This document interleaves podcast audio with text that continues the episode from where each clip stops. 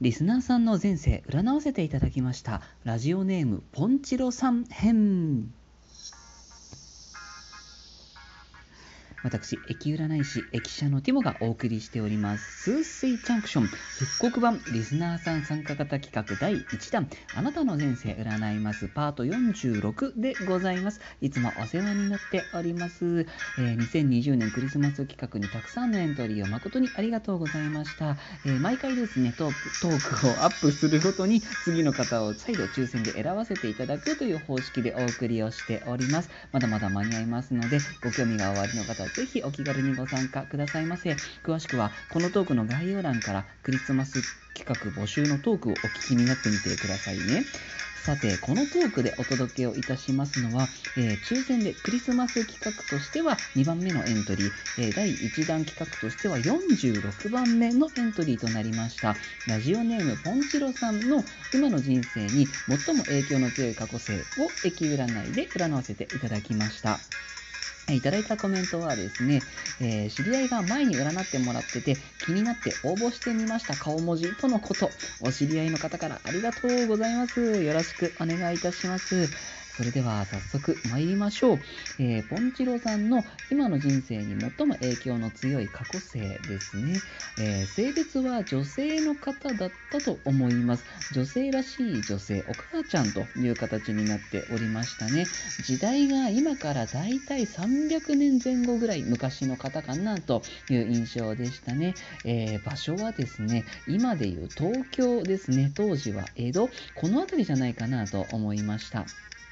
え、どんなことをされていた方か、えー、基本的にはですね、すっごく穏やかな形になってまして、あの母親としてね、そのお家を守っていると。で、旦那さんがいらしてて、旦那さんはおそらく漁師の方か、もしくはこう土木系の、特に治水工事ですね、あの水はけっていうんですか、水回りに関するお仕事をされていた、そんな方が旦那さんだったと思います。えー、当時の江戸のですね、本当によくある風景っていうんですかね、こう家事をしっかりこなして、お家を守りつつ、まあ、お買い物のついでにね、ちょっと井戸端会議みたいな、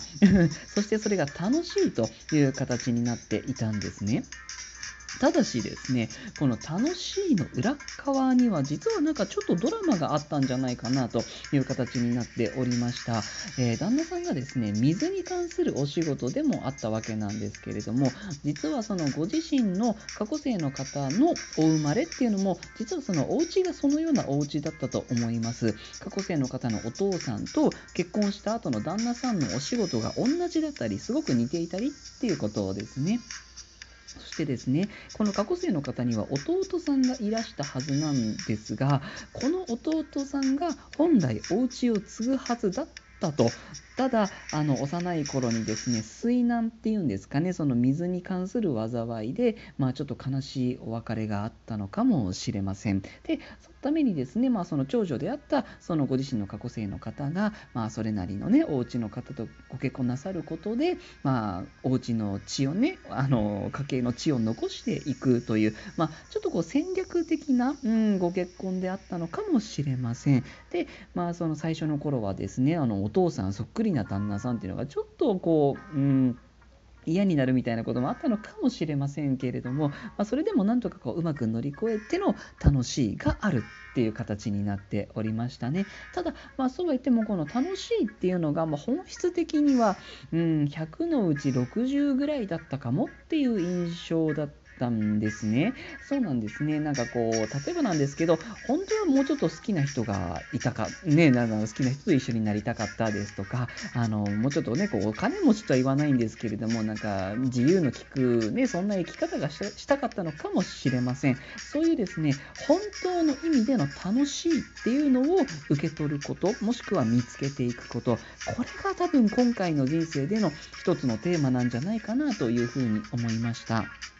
またですね、ご自身以外の部分で言うと、子育てっていう形でもあったんですね。おそらくですね、その過去生の方が、まあ、子育て面で言うと、お家を守るっていう部分ではすごく頼りにされたんだけれども、そのね、その育て上げたお子さんっていうのは、お家のお仕事をね、もう自然とこう継いでいかないといけないという感じだったと思います。本当はその子供たちにももっと自由でいさせてあげたいのにっていう部分ですよね。子供たちにももっと楽しんでもらいたいと、そういう思いっていうのもずっと抱えていたと、そのような形となっておりました。ですので、まあ、今の今回の人生でも、お子さんに限らず、例えばそのペットちゃんとか、まあね、全てが上下関係ではないんですけれども、まあ、分かりやすく言ってしまうと、自分の下に当たるような人にこう与えたりだとか、楽しんでもらうことだったりとか、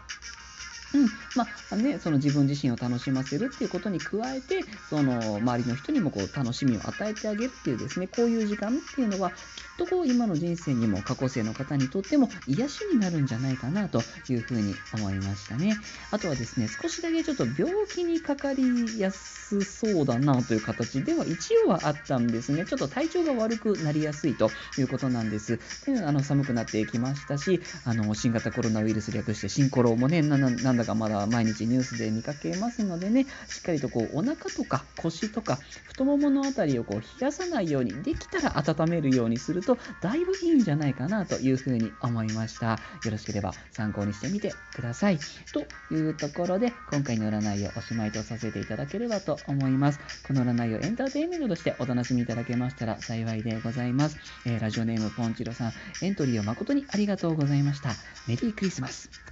2020年12月のクリスマス企画としまして、毎回抽選で次のトークの方を決めさせていただきますね。抽選の様子は Twitter のライブで、でその録画も残しておりますので、よろしければチラチラとチェックしてみてくださいませ。皆様いつもお聞きになってくださって、フォローやリアクションの時にはギフトまで本当にありがとうございます。また更新いたしますので、ぜひ遊びにいらしてくださいませ。それでは今日はこの辺りで失礼いたします。